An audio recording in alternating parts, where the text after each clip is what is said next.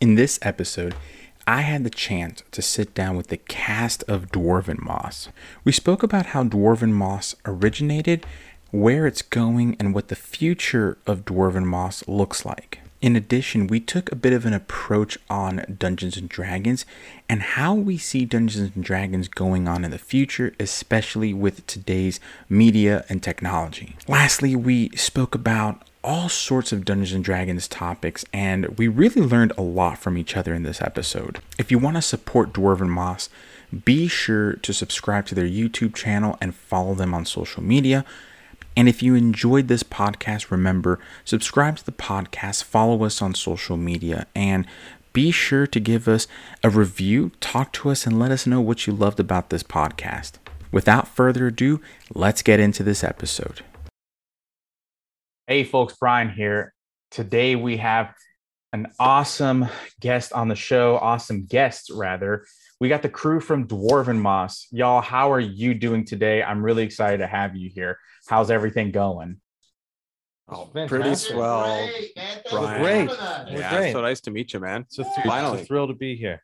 I'm so grateful that y'all are here. I'm so thrilled. I know we've been talking for so long about getting y'all on the show. It's been quite an adventure with everything going on, but thankfully, with technology, we're able to do this. Um, man, this I'm so excited. There's so much to talk about. We were having such a great conversation beforehand. Um, we were talking about the different editions, which we'll probably be going into depth. I mean, folks on the show know that I get I I tend to talk a lot and often.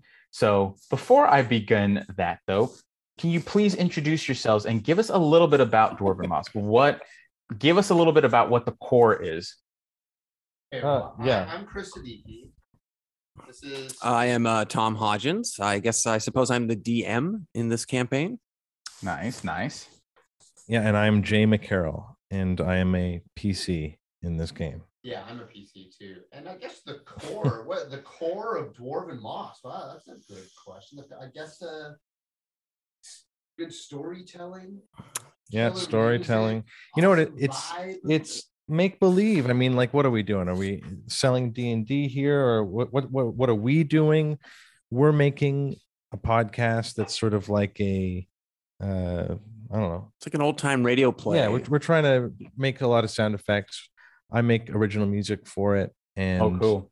um tom has been like a friend of mine since we were little kids when we used to play it and uh we've just like revamped it and loved it so much and we're just yeah, it was one of those things where I just had this old me- memory of playing so much D and instantly, like when I played this, like maybe like around ten or twelve, it was this is the best game ever. Like there was Mhm. no question.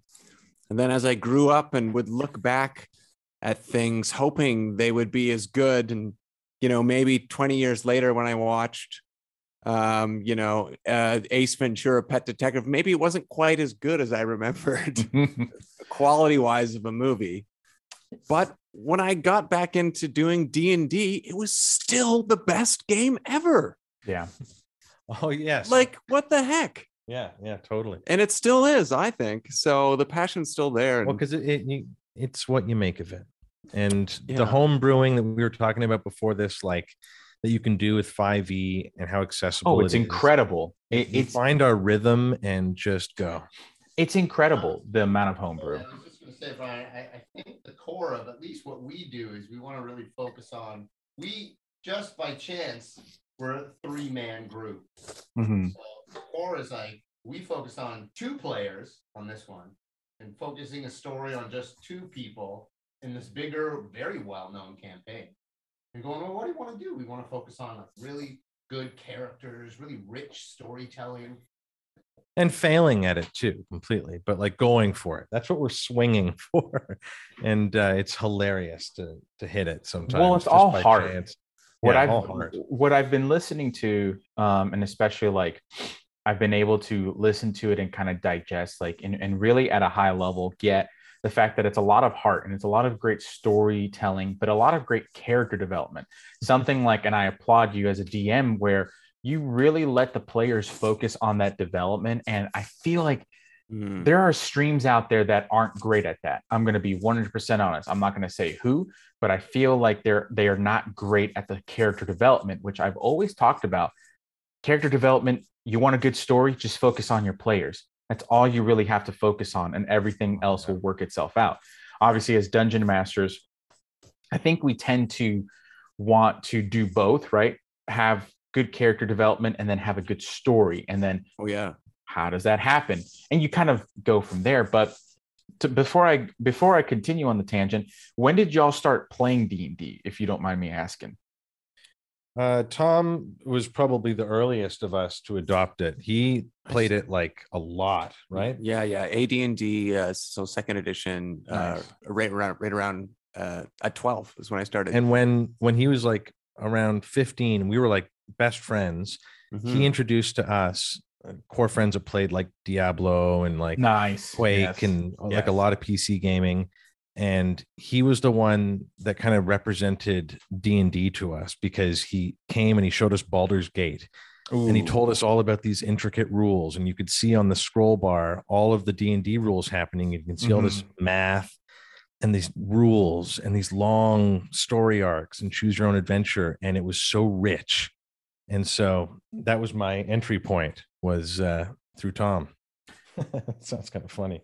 But when did Yeah. you start playing D&D? Like pen and paper. pen and paper uh, pen to the paper. yeah probably when how old were you like 18 something like that. Yeah, we did Okay. a little bit. We would bring it back in, and uh, what about you chris Yeah. Maybe around 10 years ago. Our buddy Jack. Jack was like, Yeah. hey, let's play D&D because we had the basement. All my comedian friends, I'm a comedian, so we go to our Oh, nice. Comedy bar is where we all gravitated towards and one of our friends was the stage manager there so we just played d&d in the comedy bar Yeah. during the day when it was closed But- and i think we were playing i think went very early edition it was very boring and it was long and, we, and it was a long slog Yeah. but i remember just loving it because I, I remember throwing dice so it was like it was, was when i was a kid i had the old oh the first edition monster manuals and dungeon master guide and I can't even remember where I got them, but I grew Yeah. up flipping through the books, but I didn't actually play it until about yeah, like eight to ten years ago. Nice. and what about you brian So I have a bit of a hodgepodge story. Um, I grew up playing my own version of D and D, which is essentially hack and slash Lord of the Rings with all my friends.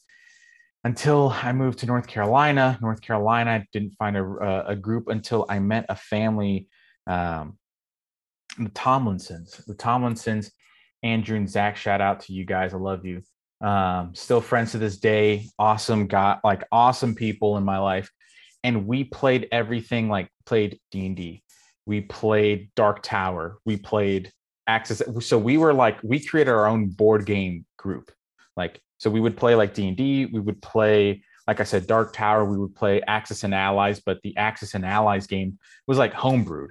So we went to remember kinkos back in the day when they could like blow up maps and shit like that? We Mm. we took the map and basically measured out their uh, dining room table dimensions which could seat like 10 people and Oh we my blew God. it- Dude, Yo. we blew it up we, Wow, we would have been friends. up oh my gosh we blew it up for you know to, to fit that size and um his dad ordered all the extra like infantry and battleships and all the other game pieces from the manufacturer so that we could actually have large scale combat and i mean His dad was into it too, obviously. So Oh, it was yeah. gr- it was Yeah. gridded as well. It oh had the it, battle squares. it was intense. When i tell you we were famous for having like 13 14 hour like sleepovers where we were either playing axis and allies or we were doing a dungeon crawl. Like that's what we were doing for 12 hours and we would get all messed up on like monster or whatever energy drink we could find at the time. Or Jolt Cola, maybe. something dude. Something with um, with extreme amounts of caffeine. And it was hilarious because our moms would be like okay have fun like do your thing whatever. And then um our dads were like yeah uh-huh you'll be fine. And of course they're the ones that are buying these like three, four, five hundred, whatever milligrams of caffeine, and we're just we're we were going ham, dude. I can Wow. I can relate to that in How such could a you ever go back to like regular playing, like with a smaller We setup? cou- we couldn't, a- and that's where I just decided to be like the forever DM, and that's why like, you know, I have my terrain here. I use, I mean, dude, I literally in arm's reach. I always have minis. Like, Who did you just hold up there? Who did you just hold up there? oh, some old. I old think school, I have that mini. some old school Warhammer. Oh, it's so Oh, close to my mini. You know, that's so funny because my dad just invested in like computers and video game machines. So I didn't grow up with like board games and tabletops. Yeah, a it's lot more of my interaction with games. PC gaming, games. right? Yeah, a lot of PC games. yeah. Play, uh, yeah. Every console, yeah. my grandparents we were playstation like we we see the thing is like we got placed like we got like a place a ps1 ps2 whatever ps3 because i love the star wars battlefront like i i mean we played a lot of different games but like Yeah, star wars fun. battlefront was the shit back then but then our other friends you know the tomlinsons they had i believe they had a playstation and an xbox so like we would just share games and it was a perfectly good ecosystem until we went to college Yeah. I will say, like Nice. Jay and I talked about this a lot. Our my first big, really deep delve into role playing games was the Final Fantasy series, where I could Yes. understand Yeah. attributes and points and leveling up and all that. So knowing that from when I was a kid, and then Yep. going, oh, Dungeons and Dragons is just the same thing. yeah just- Yeah. Dude, they invented the hit points, man. yeah, Branch. man. yeah. Derek Yeah, yeah, no- took it all. I mean, dude, like Did like, you play the Final Fantasy games? oh, dude, with the Tomlinsons, we we played the What, uh, Final was your Fantasy. favorite Final Fantasy. Oh, damn. Um, I don't even. I'm trying to see which ones. we Mine's would- seven. No. Yeah, seven. Yeah, I'll go seven, seven. six. Only because of the order that I, they were introduced to me. I'm trying to remember because it, it was. I'm trying to remember. I know they had a Lord of the Rings Final Fantasy esque version. It was like Lord of the Rings: The Third Age or something like that. Um, Oh, wow. That was The literally later ones. Oh, it was for PS2. It was literally Final Fantasy, but like Final Lord Fantasy of the Rings. nine, themed. maybe. Mm. Cool. It was legit. It was legit. Um, so I just, I mean, I was also a huge Diablo fan. So Yeah, same. Oh yeah. uh, my buddy, Fuck J- Diablo. I mean, to this day, my buddy John and Oh, I yeah, still, but we still play Diablo. Like, And like you strike me as a, a guy who probably knows how to get like a hardcore build going in one of those games. And is that why you're playing it, or are you playing it like casually? Well, when I first got married, um, almost seven years ago now, um, my buddy John and I would play religiously. Like we played, I think we played 12 hours a week. And that was for like we played one day a week. So like from 12 p.m. to 12 a.m. Like we just played. And and my wife's like, okay, have fun, like, you know, do your thing, like kill demons, I guess. And I was like, yeah, I'm gonna go like you know do some stuff and we we played for both right it was my my my buddy john and i the only way we could hang out was to play diablo because i'd go to i'd go to his house we'd fire up the ps3 or ps4 or whatever you know i think it was the ps3 at the time and then we would just play then he got a Yeah, we had- we had ps4 friends around that age too. Like that, we. I know what you mean. Like you're only friends with somebody because they have a certain game. Because it was such a big yeah deal. no, I had a friend or two like for a while where we just connected over a game. Maybe you guys It like started a, primary- friendship or something. connection. Well, no, no, no. Yeah. This, th- so we had been friends beforehand, but because I moved when I got married, I moved like, like he used to live like five ten minutes away from my apartment. So like pretty much every night he'd be like, Hey bro, what are you doing? I just got off work. Hey man, come on over. Like we'll have a couple drinks. We'll just hang out. We'll play, you know, games like Kingdoms of Amalur, like really cool indie game. We'll play whatever. We'll play Diablo. And then when I got married, I moved about 30, 45 minutes away. So we wouldn't, we, wouldn't, we didn't have the opportunity to hang out as much. So Right. instead, we said, okay, we're going to hang out at least once a week, play video games, eat pizza, do whatever. And we, we, you know, kind of rekindled our next phase of friendship through Diablo 3 and we played for a couple of reasons right we wanted the perks we wanted to do these awesome builds we wanted to challenge ourselves we wanted to see how far in the torment level we could go i think we reached like torment 12 or 13 and like Paragon. I think I was like a Paragon 130 or or 120 or something like that. I don't remember, but it, we we just we became so obsessed with it where I, at a point we were like, what else is there? And I rekindled my love for D and D um, because I was still playing on and off. I was playing in a campaign with a couple of guys that I met at the game store, and it was great. It was awesome. Those those guys are fantastic. Um, I haven't seen them in years just because they were we were running Curse of Strahd and some shit hit the Yeah. fan. Yeah. There we Shout go. There we go. Shit in the COS. In game or out game? It so shit hit the fan in the game. Okay. We had a kind of like post session meeting and then everything else like happened. So we were running so let me back up. We were running a homebrew game. Uh the one the DM great guy he was basically showcasing the world that he was writing as an author and we were playing in an evil campaign. I remember I was playing a dragonborn uh, barbarian by the name of Balasar. He was like a pirate type. Um, and mind you, I it had been a while since I played.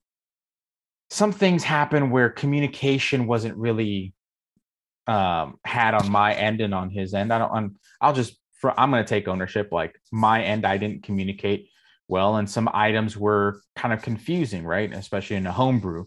Uh, we were talking about mithril armor. Mithril armor in my homebrew campaign is like adamantine, like it is high level versus Yeah, in this, light. yeah, in this, not so much. So, you know, I kind of my character, I, I definitely kind of got swindled with a belt of giant's might for like mithril armor. But I because it's an evil campaign, I went in there, broke into the shop, beat the shopkeeper up, took my belt back, and then you know, it's fine. But the homebrew campaign stopped, so we went to Curse of Strahd.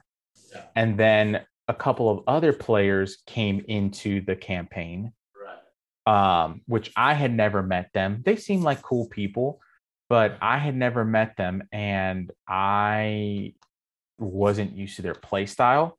So, like Okay. one guy, oh, he, this he is, always this is plays- really interesting him Uh-huh. like a new new players coming in we've never experienced that like in a deep way like during like a like a, a really set in campaign where a new player can show up and what that what that dynamic is all about Yeah. like with not only in the story and the narrative that you're trying to hold up all Yep. together but in the at the table vibe too and yeah, how they're and, connected and the thing is, is that they all knew each other. So I didn't know.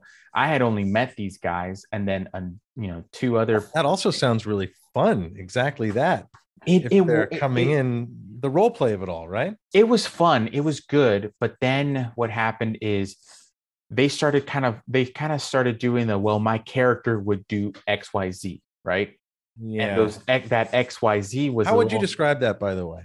The that What? that phenomenon of my character would. it could be used What's your as take an on that? excuse it could be used as an excuse to be a total dick To do shitty Okay. things. Yeah. I- I, Yes. hear you. um It's just what my character would right. do. exactly it could be used as an excuse But why do you think somebody's is exploring that? I'm not advocating for it, by the way, but I'm no, just no, no, no, no. curious, That- like that's a good question. because I, know think- exactly what you mean.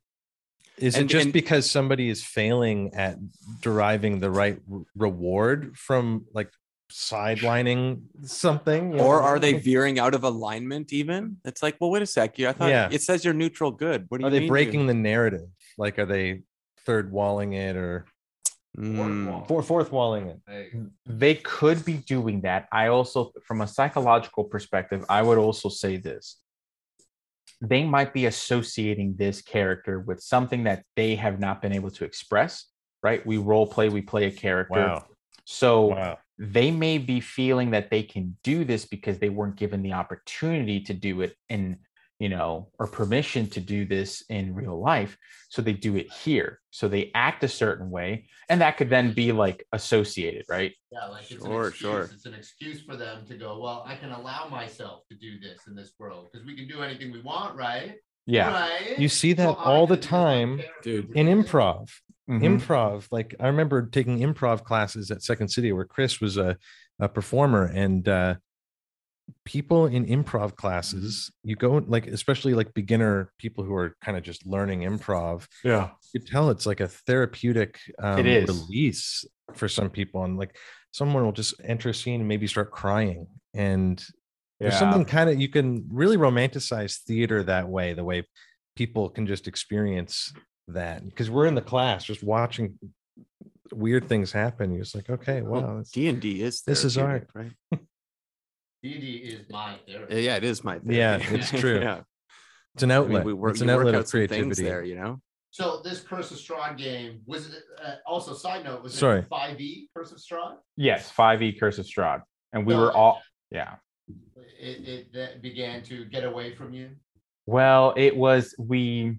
I remember my character. He it. We were. pl- I was playtesting the UA Grave Cleric, and that Grave Cleric was like really OP.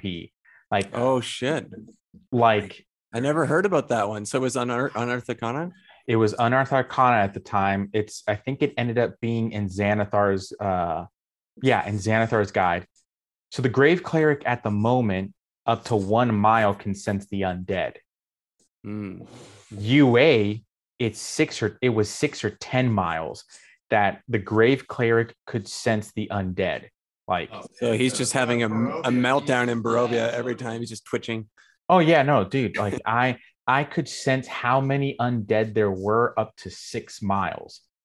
You Like- can you could count them and everything. And, and Yes, how does I the could- how does it work? Like once per day, you could poll for the location, or like you always know. Like It was technically, how does once it it was once per uh it was like something times your uh wisdom modifier that you could do it a day. Per day. Like yeah, Wow, Wow. which was already pretty high because you're a ranger. that's a heavy burden on the DM too to really and that's like, the thing. so I- reward that that um powerful. Oh yeah, no, and, and that's where I think I use the ability. It was that that we were in the session where you know there was there's the house full of like vampires. No, no, no, no, no. It was way after that. Like so, basically, we were. Well, spoiler alert. Like there's a house that you can go to and you're gonna get absolutely zonked. Like you're gonna if you are not in the appropriate fun. it is fun when everyone's working together. But then Ah, there was one character. I don't even. I remember how the You guy. the old my character would do this. Yep, and he left. He said, "See ya," and he split the party and left. oh, split the party. Dang. And we were all like struggling. Like people, like some people died, and some people, like I'm, like I'm the cleric, and I'm trying to heal people, revivify people. And like, of course, like one person said, "Well, man, you should have said something like in character about not, you know, going." And I'm like, dude, I said it multiple times, but everyone else just said, "Oh, I'm just gonna do this." Okay, I- that it- is hilarious. We have so Yeah. many funny stories too. Like we, uh, I don't even know, but we've been in so many like uh fork in the road Yep. in game, and then kind of working it out decision making like a couple in particular where we we wanted to go this way. No i think we should go this way. Well my thinking and my character is uh you know it's not saying that but like you're kind of like working it out in character your argument for why we should do something and keeping it in game is such a weird experience Also, uh, nerd alert: was it the Coffin Maker's house in Vallaki that was filled And a with challenge. vampires? What's Because, that? And a yes, challenge. Yes. uh, Yeah. I know exactly what house you're talking. Yes. it, it was it, it was again you know the it, the module's been out for a while so if it's a spoiler i'm sorry but it, it it was just overwhelming for the level of for you know us as a party Yeah. now mind you we also tried to yeet I ran that, so I ran Curse of Strahd after we played it, and I ran it for a bunch of friends. Nice. Twenty. nice there, my childhood friend and his sister, and a stranger I'd never met. And it was a great experience to run a long campaign like that. We got to that point, and they also said, after having battles with so many different things, they said that was the battle that they were like, whoa, we really had to come together in that one. And it's just a house. There's a house house with Mhm. two vampires, but they found it challenging enough that they were like, "Whoa, that one specific battle kind of almost prepared them for the rest." Yeah. Weird. Well, I have to say, good campaign for that. for our personal Strahd, I I took those vampires, but I had them placed inside the Wicker Sun, so I changed it a little bit. Right, yeah. I didn't want the encounter to happen. Devil. Yeah, in the uh at the uh oh geez, what the heck was that guy's name? Yeah, At the coffin maker's house. Yeah. So Oh, he was working with them, but he was taking these uh, vampires and jamming them into this uh this uh, wicker sun for the festival of the blazing sun. And uh Hmm, they yeah. I like that idea. Yeah. and, and plus, like that's the beauty of of home brewing, right? Like home brewing allows you to do really anything. Like if I were to run Curse of Strahd, I would most likely use it. Well, this is an idea I've been kicking around. Like take Curse of Strahd and use it as a giant session zero, and then start your homebrew campaign. So like make it where Oh like God. Yeah. like- yeah. like Curse of Strahd is how the party connected to get like basically your prequel. This is how the party came to be, and then you have your campaign. Wow. Wow. Well, there's certainly enough sandboxy, uh, you know, loose threads to dig through in that book. I mean, the options Yeah, are.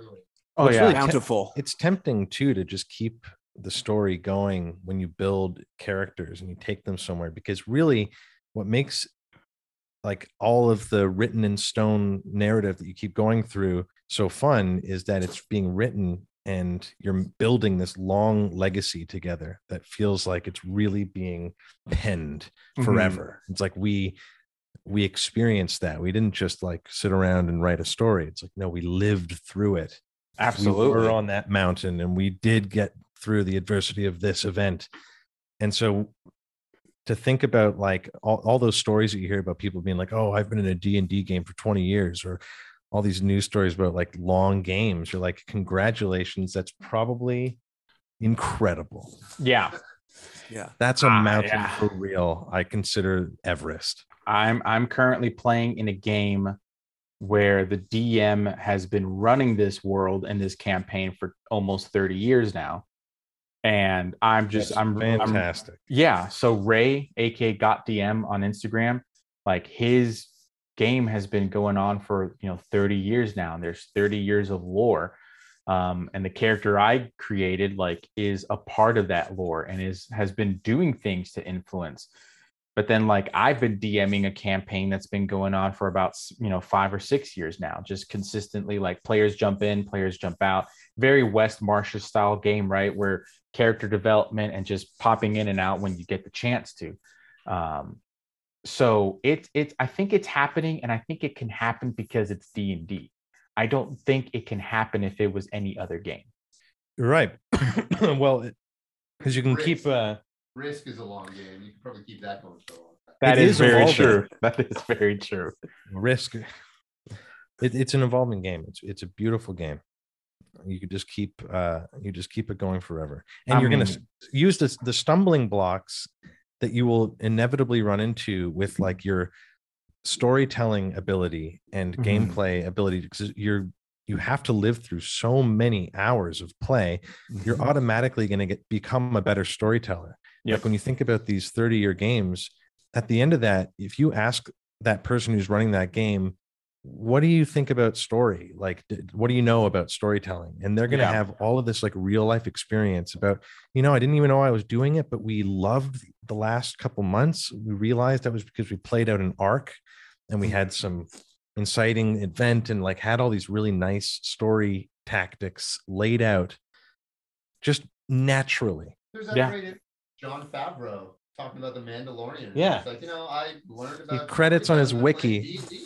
And it's like, yeah. thanks to Yeah. d&d Yep.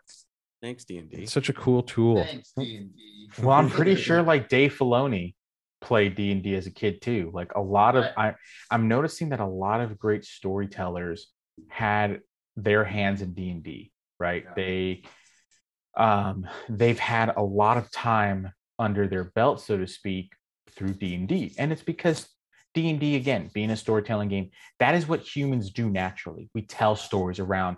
You know, back in the day, we told stories around the campfire we shared history, knowledge, myth, lore, everything around a campfire, and we pass it on to the next generation, and so on and so forth. In this case, we're doing the same thing, but in a different setting.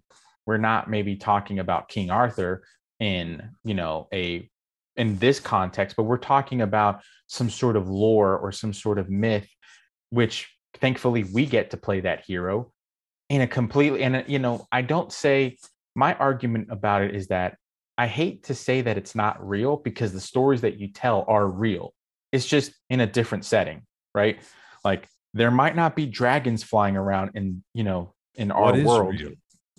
that's another great question you can pose. You pose think that's air you're breathing now? yeah exactly i appreciate the reference but it's true like you know Dude, it's so true. I mean, Totally I've true. lost a character and like felt like a part of me died It is. I think it totally is real. Re- Like, remember, it's Jay, during different one of your- of real. during one of your one shots. So real, man. Jay, during a one shot, Jay ran this great one shot called Mhm. Nictus, and uh, it was like a random right. die roll that he made up, and there- there's there would be this affliction, and I remember my Ooh. character lost its eye. Oh yeah, I made him permanently. There was on the table of what could happen with the symptoms of this plague. Your eye explodes, and so they Damn. forever gave them took away Yeah, their I had this ranger named Varys that I loved, Yeah. and I was really upset. yeah, I, I was like, "Wow, I can't believe I lost my I eye." felt like real, I would like go person to think about it. person tension. so Yeah, it is real. It is real. course. Let me posit this too.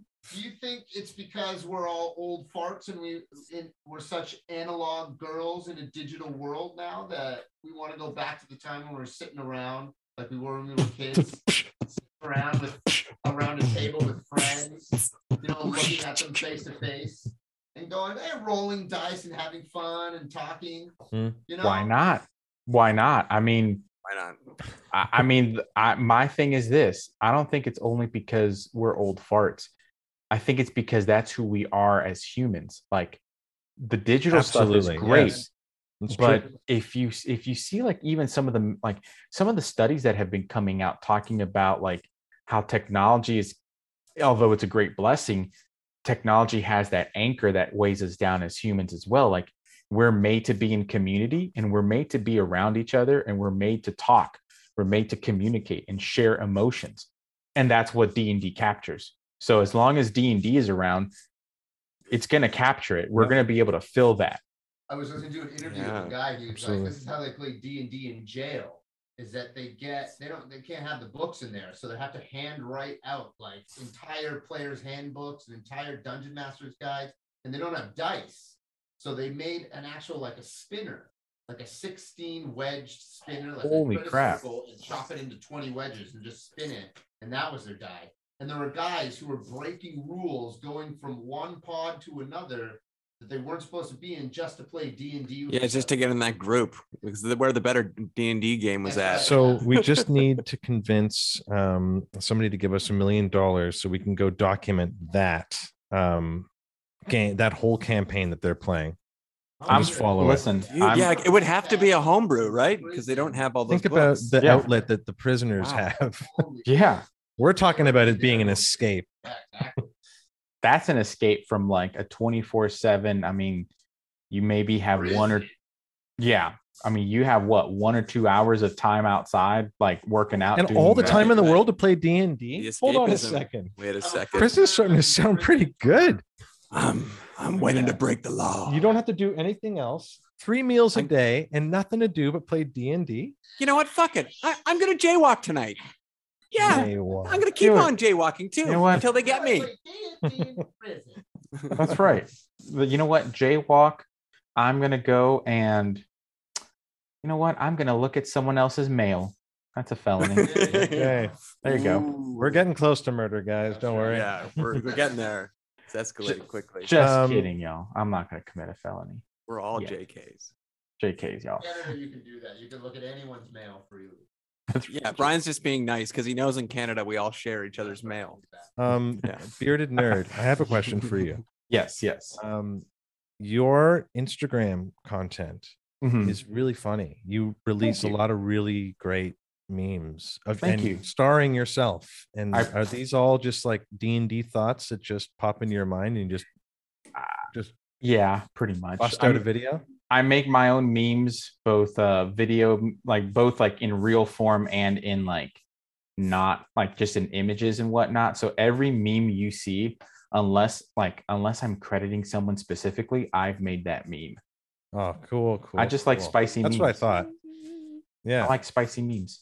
And also No, like hilarious. I, I feel like so many content creators right now, they're either doing educational stuff, very serious stuff, or like comedic. And I think it's good to have, you know, just be who you are, be authentic to who you are. I like to create content. I like to share my content with folks in the community, but I also like to make people laugh. So, you know, that's just what I like to do. Free John, brother. We've, uh, we've been we've been trying to do the same with the, the way we play D and D. We're just uh, sometimes we want to laugh and we want to make it funny, and other times we just want to hear a good story and try to add as much as we can to the drama of that. And Yeah, Um, Ravenloft brings a lot of drama because it's it's got the horror vibe too. Just a little that bit. kind of When just we a were- little bit, yeah. when we were the starting, like dichotomy of the two, the What- comedy and horror. yes, You know, we that's ha- it's it kinda it's- something. there's com- there's a rom- romanticism of of horror um it's like an old school thing and when we started playing like S- curse of Strahd a couple years ago we were like now adults playing d&d with much more our ta- of our tastes honed i think. Like we all come from different like kind of creative backgrounds that kind of found each other in this form of d&d Mhm. and when we really started getting into it we would like talk after the after every session we would come over and we'd be talking about the rules and how to play better like how to just like hone it's like working on a golf swing like no how are you really supposed to swing it though We'd be phoning each other when we weren't playing, talking for hours. Yes.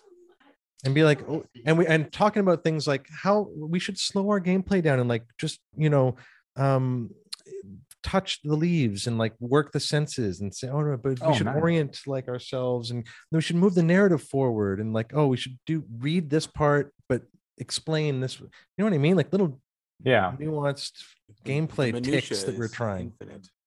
to try And to but- get the gameplay right and that's i feel like that's the never ending aspect of d&d right yeah it is kind of depth like uh echo Brian, you're sort hun- you're a hundred bottomless you're yeah. right That's well, that's what we keep talking about because I don't want to play this game and then read the book and be like, I know everything.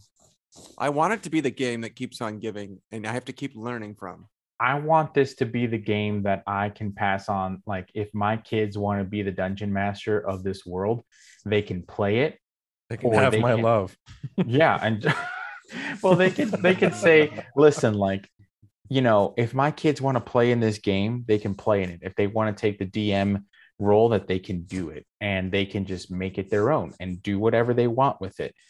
I find it where my second the the second group of players that i had in this campaign um a lot of them were pc gamers. Like they like it was hard for me to rather i thought to myself i kind of had to compete with the video games because these guys were new players they didn't know anything about d&d one of them watched a lot of critical role and kind of had that as their background of d&d so obviously like now it's like i have this individual who's like every d&d game is has to be like critical role.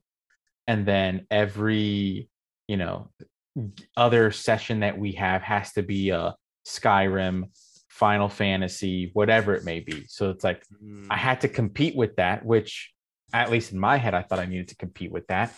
And then I realized, oh, I really don't have to compete with that if I have a really good story. If the Yeah. story is really good and I Nice. focus on character development, that's all that matters. Also the If forever curse of the DM though, going that little that little worm in your brain going, Oh no, are they liking it? Yeah. Oh, what I mean? absolutely. Just on our edge, you know. Oh no, absolutely. Like there's uh, there are times where I'm like, damn, am I a good DM? Like I suck today, or I like just suck in this aspect. I, I and I beat myself up, and I think that's one of the biggest things. We beat we tend to beat ourselves up. it's that and it's yeah, I think that's also how how tough the role is let's be honest. Sometimes, like people, you're sometimes you figure it out and you get on a Mhm. run, and and some the stars align, and it's friggin' awesome. Yes. And uh, and then other times you're kind of dropping the ball, and you maybe you miss one thing, and you're trying to patch it up, and you're kind of hungry, and you're like, oh no. Oh, It doesn't call- always have to be the most amazing thing. It's a long I also like that Journey. Like, Am I good at playing imagination time? Oh no, is my imagination know. good?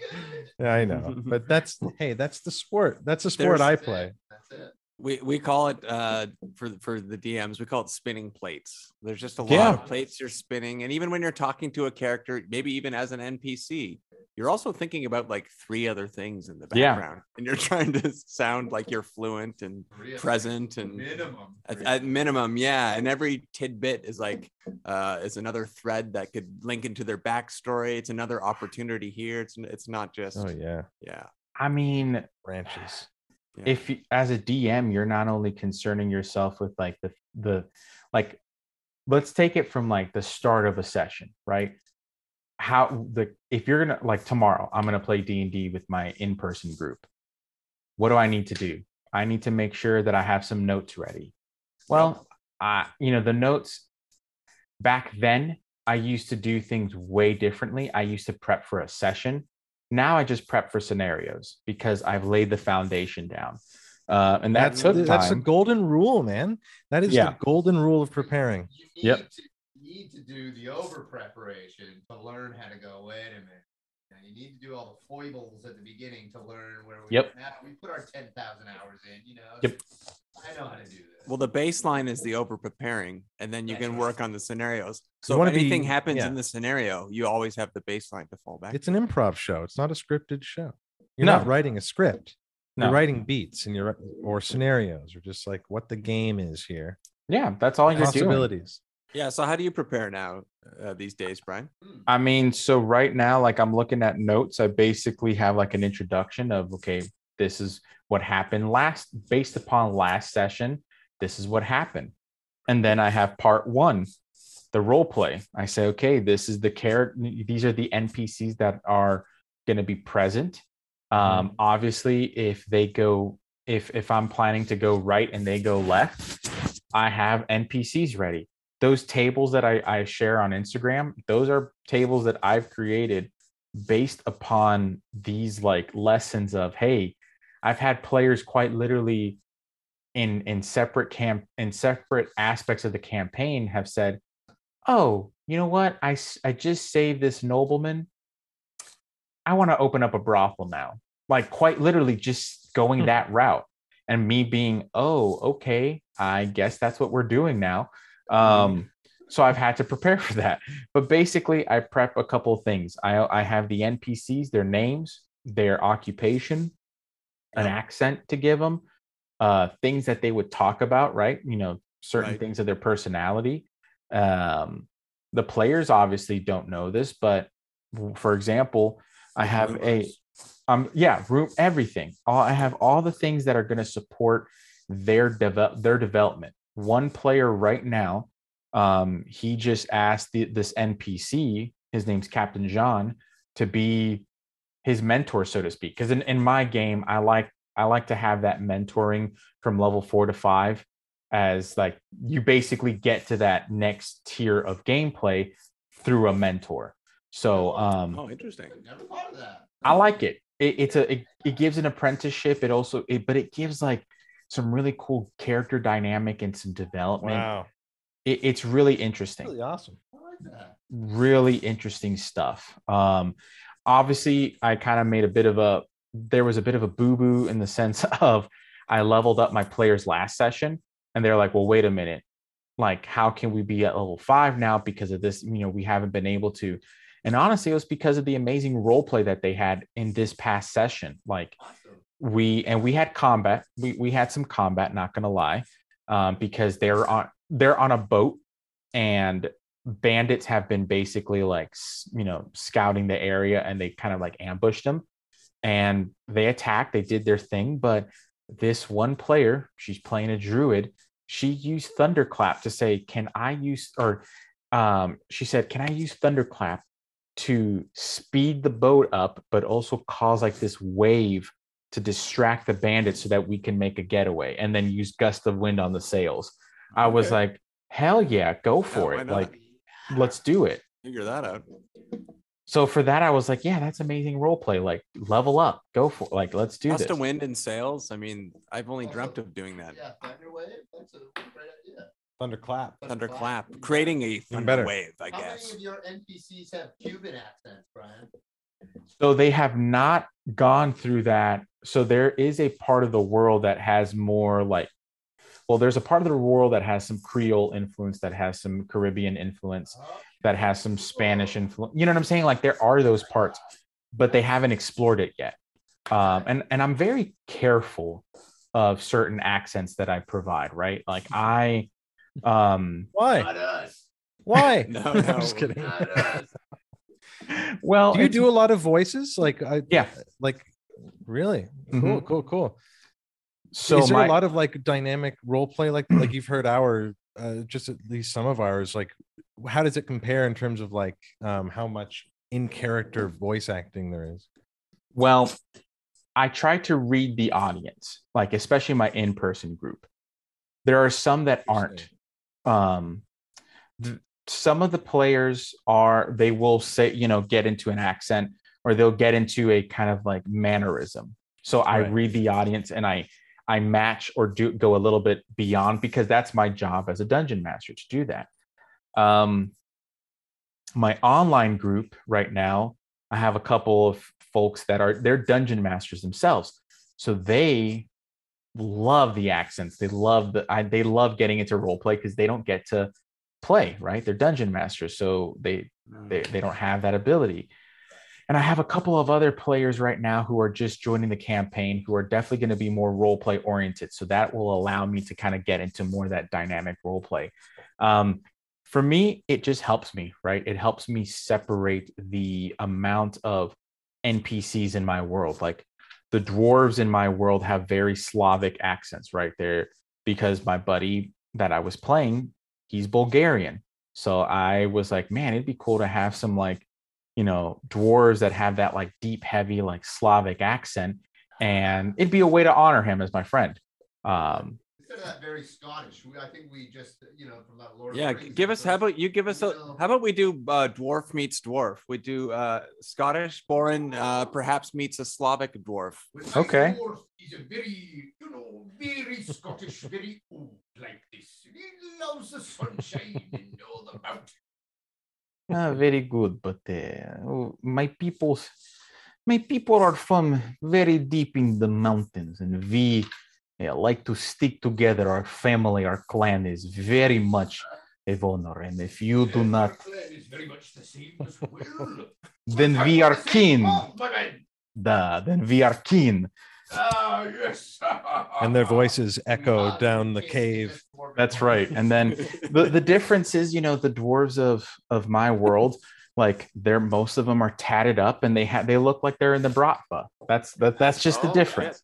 That's They're cool. like dwarven cool Vikings. cool Yeah. Have you used any of those uh, those tatted uh, magical tattoos from Tasha's yet? Mm. Yes, I I do, and, and this is the thing. The crazy thing is, it's like I I feel like as a dungeon master, I and th- this is kind of like the double edged sword.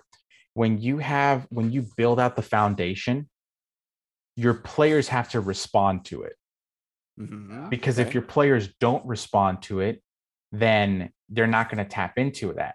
Right. I have eh, I, I have NPCs that I use. I mean, hell, the player, the character rather that I'm playing in uh Ray or, or Got DM's world, I'm using Natasha's rules because uh, he's a tattoo artist. Like that's like his occupation.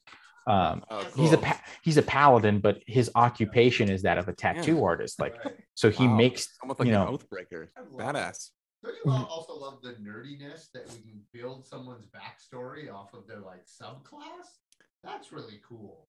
Well, and, and that's the thing. So That's this awesome. sub this subclass is a very unique one. It's called the Oath of Watchers. Um, so like this oath is basically to so let me take Is a this step. UA? This it was a little bit of UA um, with a lot of homebrew. Cool, So cool. but you're saying this is the one that's in tasha's Yes. Yeah. Ish. Yes. Um, so basically, this character Dane, you you've probably seen images of him smoking a cigar on Instagram, things of that nature. Dane was my first character. Dane of the Misty Mountains, that was the first character. And then when I started playing Dane Battlehammer in my uh, homebrew world, and then now Dane Granite Heart in Ray's world.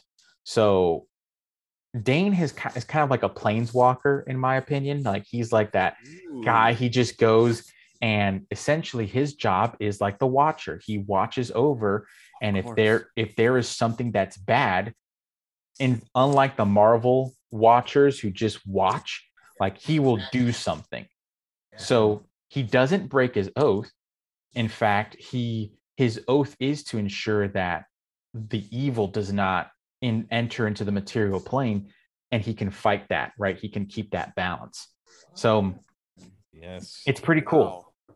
yeah And the D and D with the energy is Horizon Walker, strong with you, Brian. i appreciate it I feel. Don't you guys feel like you're getting? high midichlorian count with the- Oh, yeah. I f- I yeah, feel like I a feel like like right we're now. like there's something about the table feeling that's almost happening where it's just like, oh yeah, like really getting into like reading long things on my cards and the books because this is all real man that's the thing like because it's all real.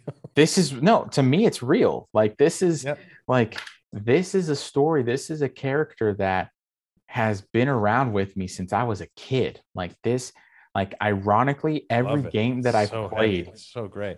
He's never died like the day he dies it's like the day i will retire him like it's Wow. I- you- how What- many what DM DMs um could, is are there in your life that have the power to kill him? currently one Okay.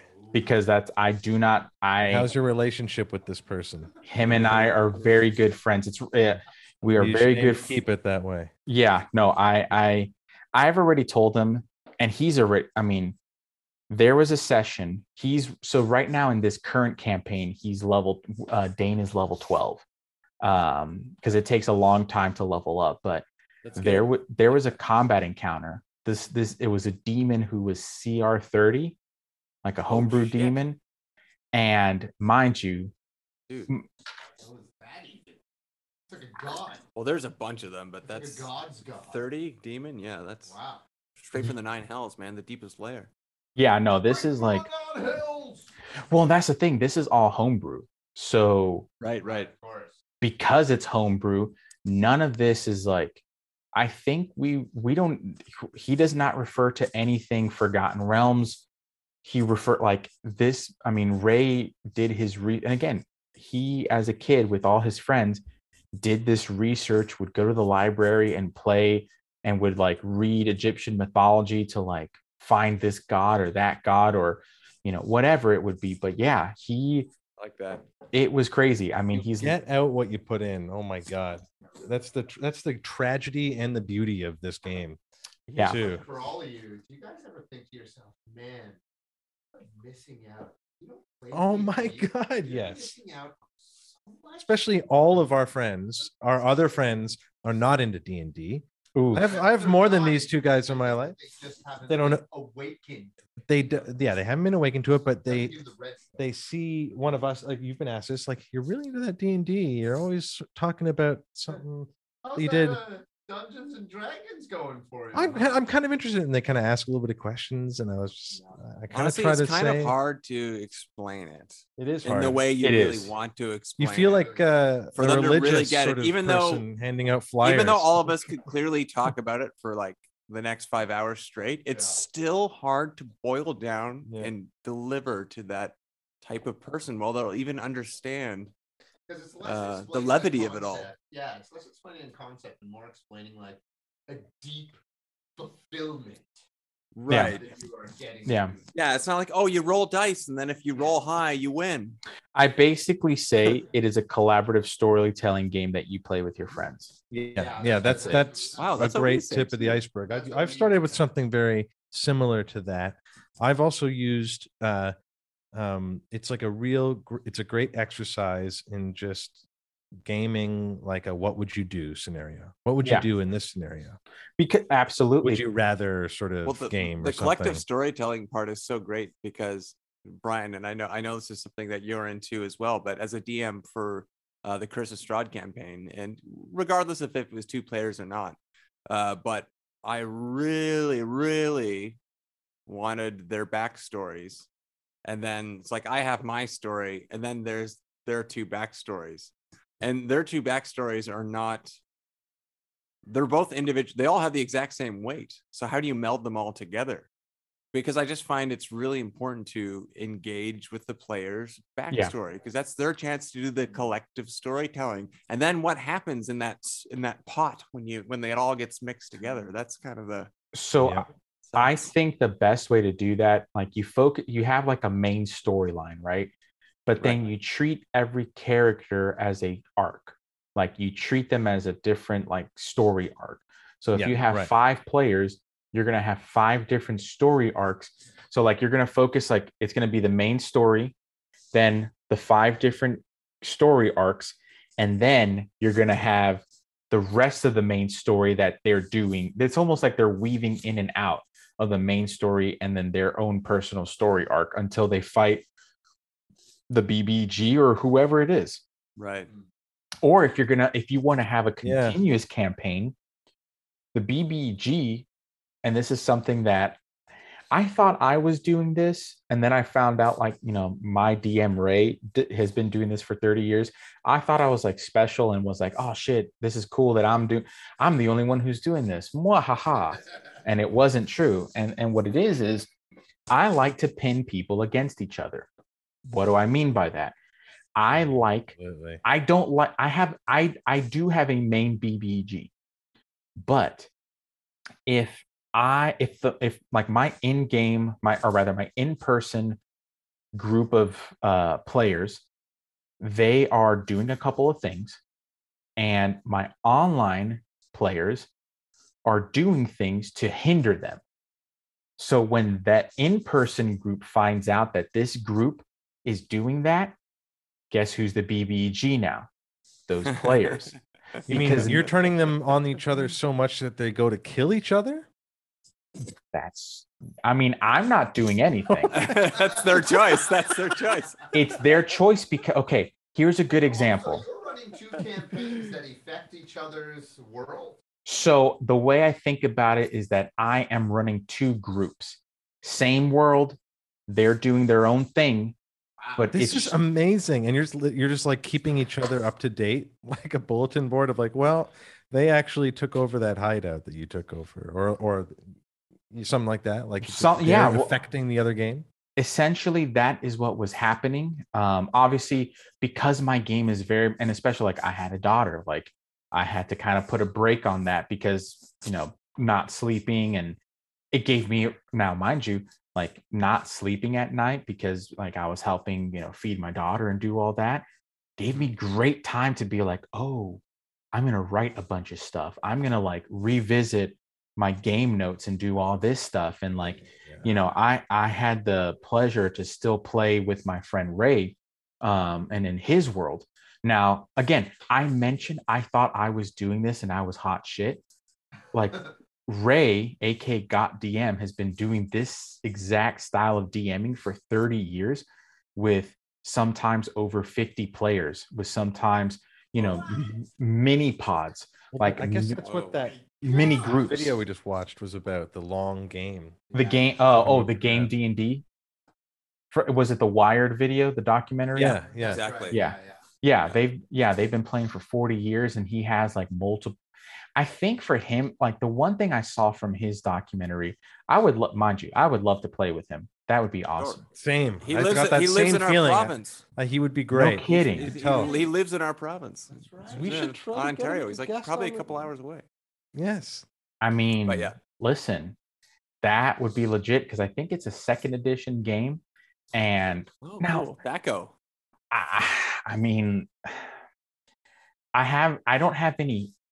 I would I would personally feel intimidated because I, um, and this is what I felt with Ray's game. I'm like a new guy coming into a world that's been around for 40 years, but then what helped me get over the hump, and this is something again, shout out to Ray where he was like, dude, like you're gonna be your own person in this game and that's what I think everyone should understand. Like going back to the what we were talking about, like players jumping into other groups and stuff, and new players, like you're gonna make your own mark, right? So mm-hmm. don't be afraid to jump in the pool and do that. And that's what I tell my players now. Like I do have a couple of spots, ironically, on my online game. So wink, wink, nudge, nudge. If you all ever want to play, um, I'm just saying. Um, but it, but that's That would be a thrill. um, listen, I'm just saying, if you want to, you're more than welcome to. I, I do not, I will never say no to anyone who wants to play because I think that D and D, especially like my gaming table, I don't necessarily call it a safe space. I call it like a sacred space, right? Like not like not to be blasphemous to anyone, like especially having like religious views and contexts, but I call it more, you know, like how you see like this area is like a place where at least at my table we don't talk about politics we don't talk about religion we don't talk about things or rather we don't talk about it in an offensive way we always try to learn from one another we have that open dialogue we don't give a damn what who you are what you do we're here to play games and to have fun and to hang out and to just chill like that's you know what i'm saying like and i think that's Totally. That's Yeah. great. you got to have um especially when you're involving like a a real group of people that are coming Yeah. in and out of the game these rules are going to help make it so accessible and so that you, mm-hmm. everyone can have an entry point in and it's it Yeah. makes complete and, sense and i mean That's always your baseline, right? I talk about baseline. Baseline's always fun. Is everyone Yep. having Yeah. fun? You Yes. Killing a goblin and taking over a I mean, and in- in our- chest and collecting the gold. That's Yeah. fun. in our games Yeah. like it's just Yeah. the three of us and, and we play with another guy named nick too who's great we're we're all old friends and oftentimes we allow the game to get like very uh, never with the intention of it being like um Self-indulgent. self-indulgent but we Yeah. al- we don't have like a content warning barrier we just Yeah. allow things to happen like and like sometimes we're- it's, no we're not searching for anything bad but look if you're going into a town and you're influencing it things are going to get political if i'm a Correct. goblin in a town that doesn't like goblins there's a, a certain feeling about you know i Correct. mean like bigotry that and gets that's- touched upon and I do touch on those things because again, like okay, the tieflings in my world, anyone that sees a tiefling, they're like, you are a piece of shit. Right. because- devil. Yeah, because in my world, essentially, they well, let me back up. So they either see them as a piece of shit or they see them as like, oh, I'm so sorry that you leave that yet you live this cursed life. And the reason being is because in my world, during the basically during the Great Calamity, or if you were on the BBEG side, the Great Cleansing. So now you're mixing perspectives. Right, right. Um, tieflings, essentially, the way a tiefling was created was when devils, demons, fiends, things of that nature stole children for the war effort because they were losing troops. So they would steal children and create warriors, right? So Oh, the story of Baba Yaga stealing children, that became a myth based upon reality because there was a person called Baba Yaga that would steal children and they would basically transform them into tieflings. So in my world, um, and I'll send you guys this image uh, kind of as an example, but the tiefling can have dwarvish features because a you know maybe they stole dwarven children right. exactly um the legend of peter pan like the actual like legend oh, not the dark one, the scary yes one, yes the fairy like- tale version. Yeah. like peter pan was con- in my world was conscripted by the devils and demons to steal and lure children like Well, that's basically what the actual author did, didn't he? yeah oh yeah Yeah. like you know but then in my world the aasimar did the same thing so the celestial oh, beings and the angels and the gods and whatnot would come visit people and basically say you are the cho- you know your child has been chosen to fight in this war. Do you consent to that? And the of course the human the the mortals would be like yes please take my child. Like we're so honored. And then they're asked so again same concept. There might be a dwarven aasimar that instead of like angel wings they have very rudimentary like wings that kind of look like a yeah yeah yeah yeah exactly so Well, it all touches upon some uh, parallel or other ideas that are dangerous, and it's a it's a it's a tightrope act. But It is, uh, but- we but we're learn all from a- it. we're all adults we're adults and my biggest thing is this it's i've learned this from several dms and i think like any good dm worth you know worth their salt um, is always going to be respectful of their players. And something that i highly recommend uh, dms especially new dms to say hey listen if you don't consent to this i'm not going to even touch it right? You you have your list of like okay don't do this don't do that. Like hey i don't you know this is a bit of a trigger for me or hey you know just let's just not let's just fade this into black right? Like if you and your party are like hey we're going to go see some we're going to go to a brothel okay if the party says i'm choosing to fade to black you respect it if they say no we want to role play this then you know whatever you do you know that's the the group you have Absolutely. to you have to have full Yeah, you got to rock that in the sesh zero. Yeah. Us for four cisgendered, three and a half white men. We have visited many a bathhouse, yeah done many a homoerotic thing that we are never ashamed of. We get so deep into it that we love it. It's the world building, it's the characters. We, it's, it's beautiful. It's Yeah. almost beautiful to express yourself that way, right? There's Well, little, like- there's little, there's little off the table. Yeah. Unhinged you silliness. Oh, sometimes, great. you know? Well well that's the thing man intention and emotion, and I love it. Yeah, it gets. More bathhouses. There should be more bathhouses. In our next campaign, let's get some more. Absolutely. Yeah. My Hey, listen. Takes place just in a brothel bathhouse. i'll be there for that one bathhouse. Also, I'll- what other Nice. game? What other fourth. game is out there that like constantly teaches you to search for different creative ways to like brutally kill another living thing? like eh, the, the mo- one of the most celebrated things in in D and D is like when you finally finish off an enemy. It's like okay, Yeah. narratively, how does this happen? Yeah, how do you and do that? Either you you you know bulldoze through it, or you make a meal of it. I split his head in two, and the blood goes. Yeah. In our romanticizing the violence. Tom will say, describe it. We always get to describe. Yeah, that's what we kill. do. Yeah, you kill same them, here. or it's a crit. You take Yeah. them It out. could be describe intense or it, silly it- It's just a or- time for the spotlight to shine on the player. Yeah. What So- about you? How how how are your Yeah. How uh, are you? you you gotta- fatalities yeah. Let's hear some fatalities. executed? Let's hear some fatality stories. I had one. Okay, so the best fatality story was um, with my second group of back in the day, bef- before all the stuff happened in 2020. Um, I had a group in person, not the same group, but a different one, and they basically had finished. They finished this kind of uh, story arc, and they found out that this uh, this duke, so to speak, was a vampire. So you know they're in a combat situation. They've stuck the duke with a stake. So now the vamp, you know, can't you know the vampire lord can't rejuvenate. So because of the stake in its chest.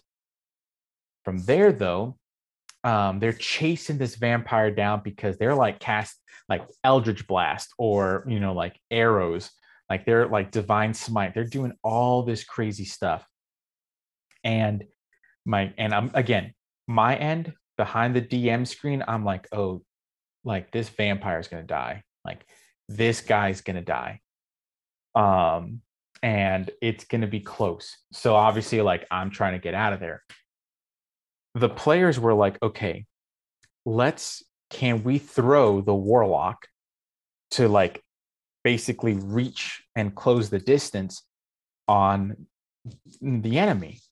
I said, you know what? Fastball special it, let's go. Yeah. Yeah, yeah.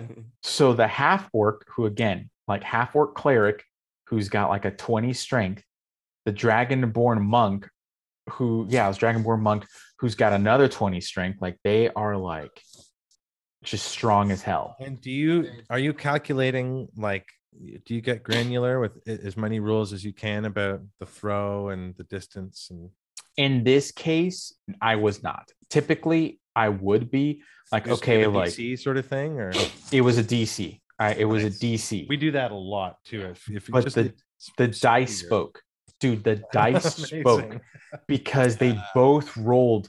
I said, I said, roll a strength check, assist, whatever. They both rolled natural twenties.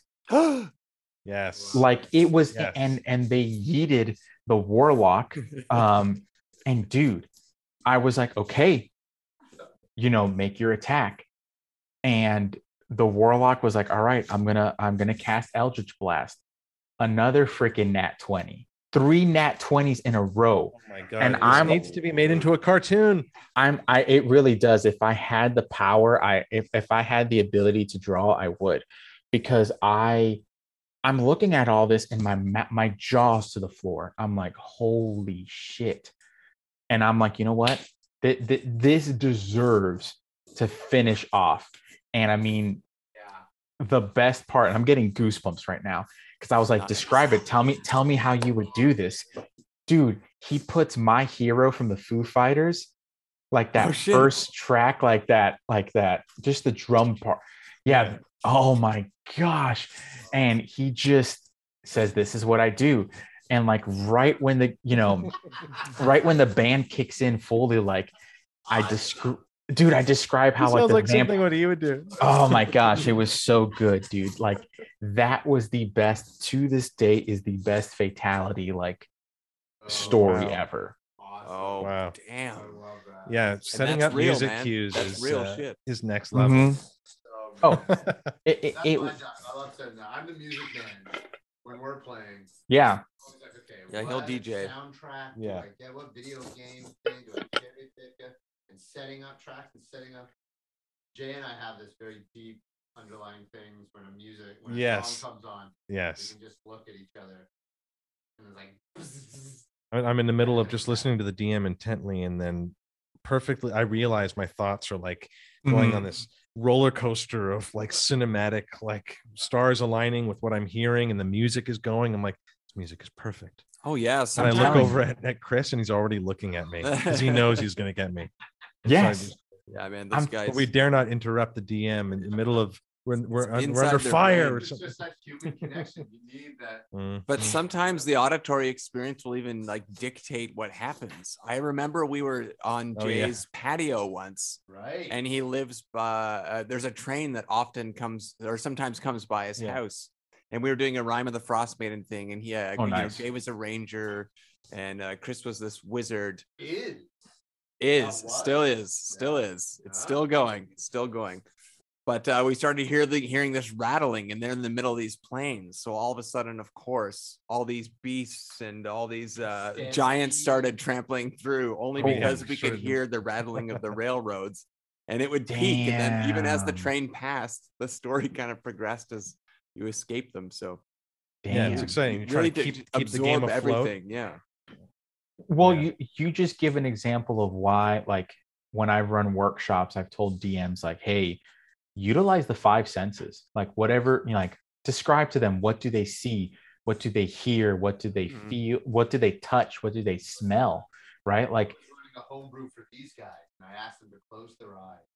And Oh, nice. some incense, Yeah. 'cause I wanted to, because my background Oh, is Pakistani, and we didn't so know. to bring this sort of South Asian feel to it. Not that incense is South Asian, but you know what I mean. I was. It was so a I- surprise. Were a lot of. I was into it. South Asian accents and a lot of that. Took me there. But it, Yeah. yeah. it was that. It was like, let me let me kind of pull them in this way. so Heck yeah. And that's when I we met like our that. first uh uh rack uh what is it? A rack Rakshasha. Ra- Rakshasha, yeah. oh, nice.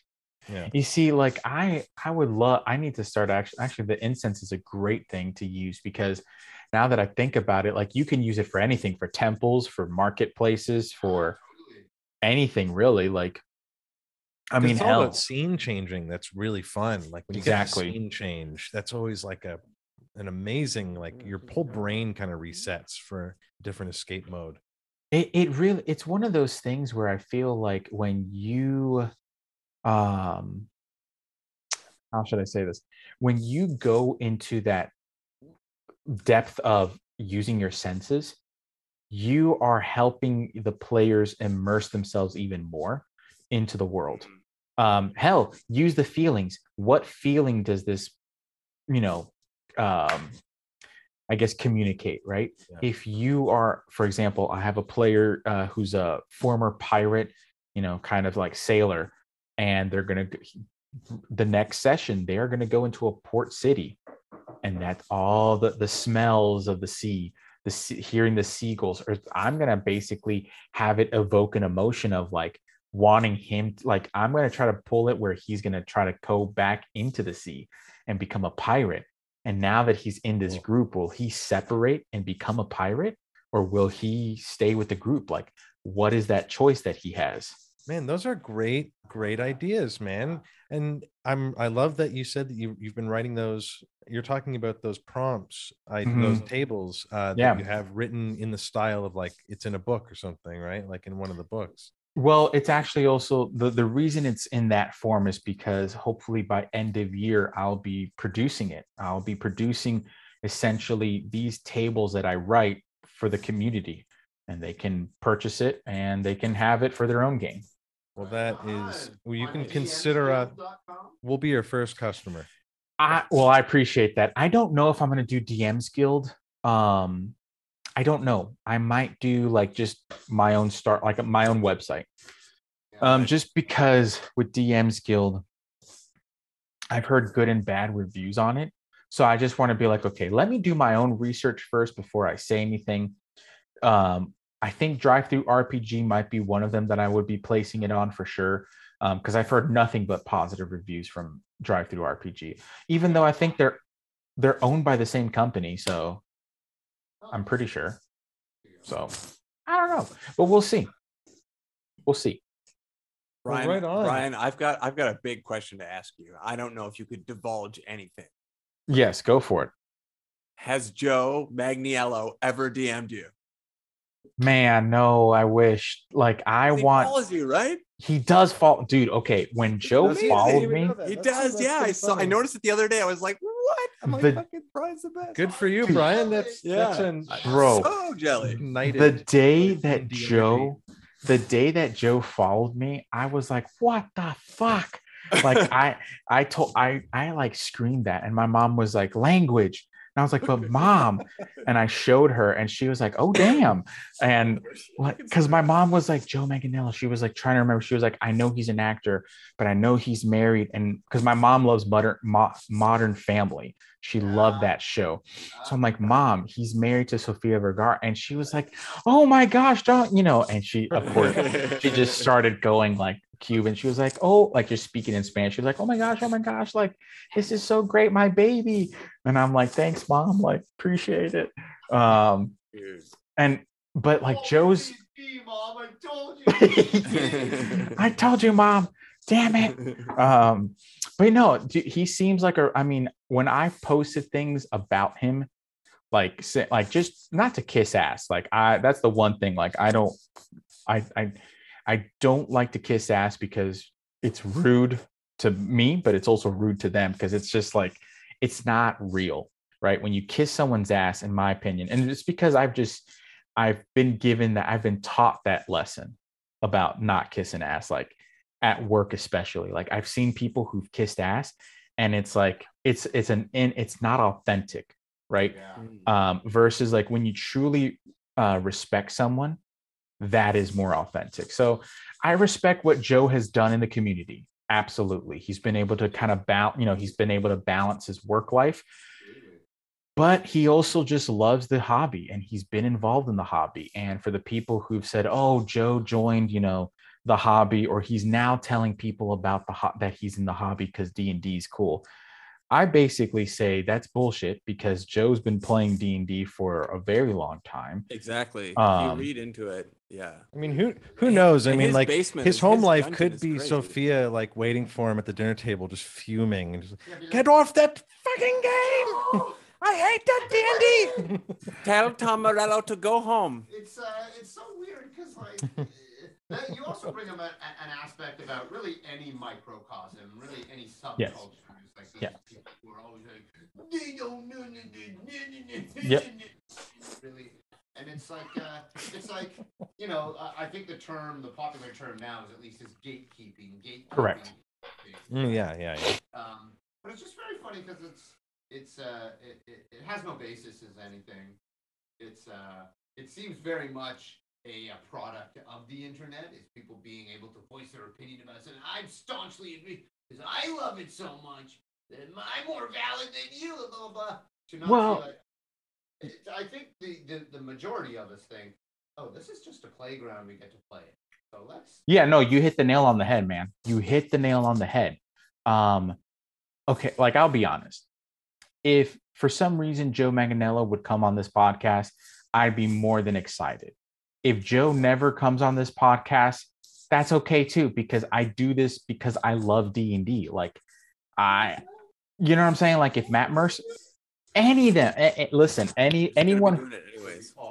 well listen anyone who anyone who's a guest on my on this podcast to me like y'all are the mvp because this is really just a passion project like i you know we all have day jobs we all have families and friends and responsibilities and this just allows me to hang out with people that i consider are good people in the community um so yeah no um yeah That- but that's that's we couldn't we'll we'll mirror that vibe right back at you, man. Absolutely. Heck yeah. well i appreciate it i definitely you know i guess this is how things are done but if you ever want a slavic type dwarf in your world let me know um i'm a phone call away but uh This that sounds like a plan. don't us. Okay. no i'm tempting for sure i will tempt um it doesn't have to be roll re- required. I mean i'm just saying i can play whatever Currently, uh, currently, right now, we are our most um, sacred hours are trying. We're trying to find time, even to play with each other at, at all, to carry on our uh, i hear that next uh, Dwarven Moss adventure and finishing our um, our uh, Curse of Strahd part Series Act three. three. uh, because we're in the middle of uh, Act Two right now, and um, and Act Three is going to be the big climactic Yeah, I guess I could say this, you uh, know, end. to ourselves. The credit I will give ourselves, I guess. is, uh, Actually, I'll give some credit ourselves, I Let me talk guess. about ourselves a bit more. Um, is, is that we, you know, we did a lot of research and got like, well, what, what do we want to listen to? There is, I think, when this quarantine started, and to credit of D and D, it is a way to connect with people. So For sure. And to when credit to COVID. started, Is that people wanted to play this game? People wanted to connect with each other, right? yeah And so there was a sort of swell of uh, streams of D and D, and this of There D really and D, was. this is D and D, new D and D podcast, and we were like, okay, this is great, this is getting it out there. What do we want to do? How do we want to do it? And we thought, well, we want to kind of do it this way. You know, Jay's a, a musician, yeah uh, and a composer. He's going to bring that. I'm a comedian and actor. Tom is a storyteller, and he knows this stuff deep down from the history of D and D. yeah like, okay, let's take advantage of these things. So I think that was our thing, and especially going into the next uh, leg of this journey of creating the story is going, okay, how do we want to fashion this thing? Because we didn't want to put it out just as a blank screen. We didn't want to put it out as press play and go. That's We right. wanted to tailor And we watched Critical Role, and we watched- yeah, exactly, we saw what. Critical Role was We doing. Tailor this thing specifically for the. We just started editing Well, more yeah, and we more saw, and more. We saw so many, and we liked so many, but we also wanted to be like, okay, well, what can we actually do? So it's you not- want it to be your own thing have our own voice, That's like you basically what you've we've been saying. That you've been saying the whole time. Yeah, exactly. I honestly started this podcast during quarantine myself. Like, and I, man, I I just wanted to talk nerdy shit with my friends. Um, Yeah, now bro. so, now Check- some yeah. yeah, bro. yeah. like some people though have said that this is like the Joe Rogan podcast of uh of like nerddom, and I was like, What? the- Really? that- dude. s- no, I love it because the only thing is like we're not talking about DMT yet, but I'm just saying like like Dungeons and We're about it, tryptamines. We're only a step away. Hmm. Dungeons and tryptamines. Hmm. Then that would be a fun stream. Um, Holy that, shit. That's like a 18 and over plus I mean, stream. yeah, let's go to the Feywild, dude. Let's Oh, rock. DMD and DMT.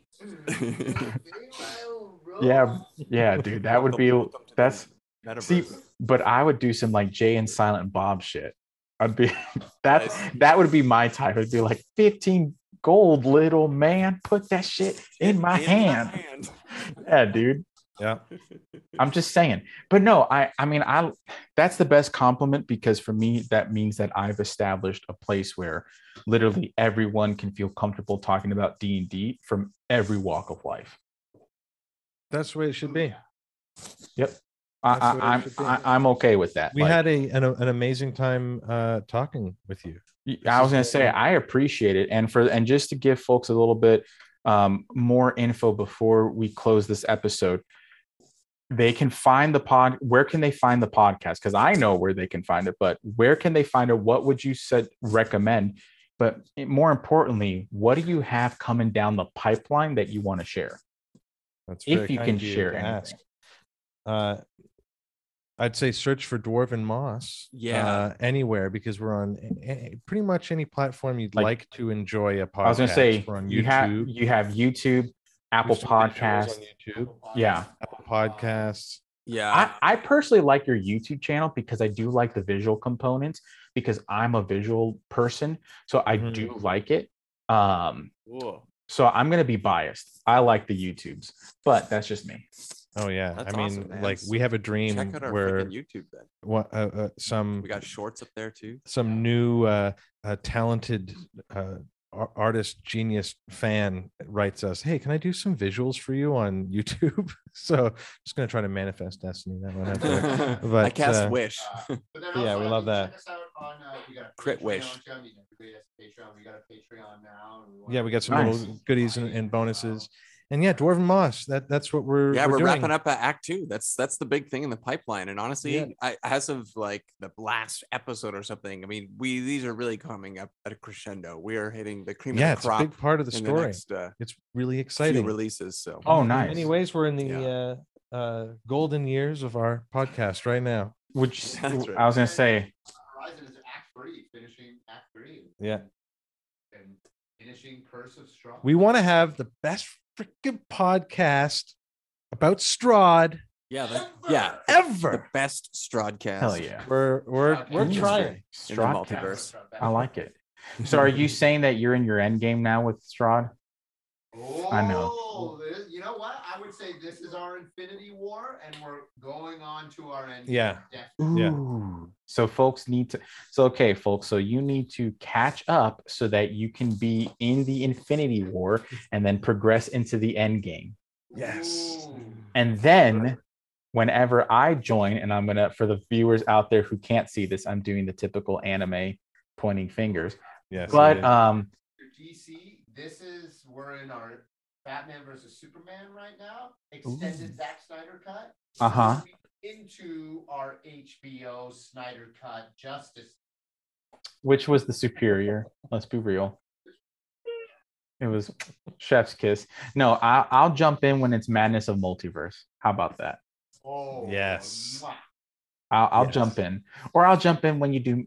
Just I'll jump in whenever. I'm I'm I'll, I will shameless. and bring the Slavic dwarf as Water well. form, yeah. I will. That that I will definitely do that. But no, I'll also post links um, to Patreon as well because I I definitely want folks to check out Patreon, especially if y'all have some goodies and whatnot, and probably Yeah. some uh some ways to support the podcast as well. Because I think that's, I mean, honestly, Patreon's really good about that. But that's another conversation. Hey, Anyway, we can't wait to Yeah. share talking about you too. It's been such a pleasure. You, Hey, you are appreciate clearly a very knowledgeable person about all things about this game.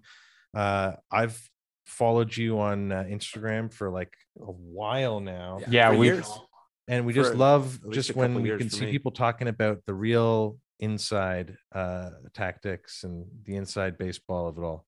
Well, I appreciate that, y'all. I, I mean, I really do. It's it's very, you know, this community never ceases to amaze me, and this community never ceases to surprise me in the most beautiful ways. And I appreciate y'all um, for doing that and for really just, you know, being a support. Like I think we're, I think we can safely say that we we are support systems for one another in this community, and you don't get that often in other communities. We're we're we're looking for opportunities where we can, you know, like we there's there's a lot of fun ways that we found th- to connect and hear stories from people and about D and D, and it's it's so it's it is such a beautiful community. Couldn't agree Mm. more. It it definitely is. But on that note, my friends, those who are listening, I appreciate you listening.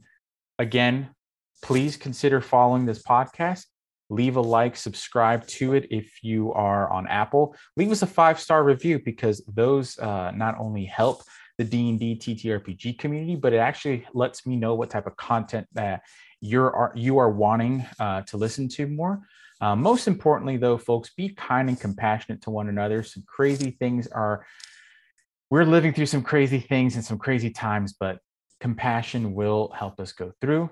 Again, Brian the Bearded Nerd, love y'all, be good, and as always, keep game.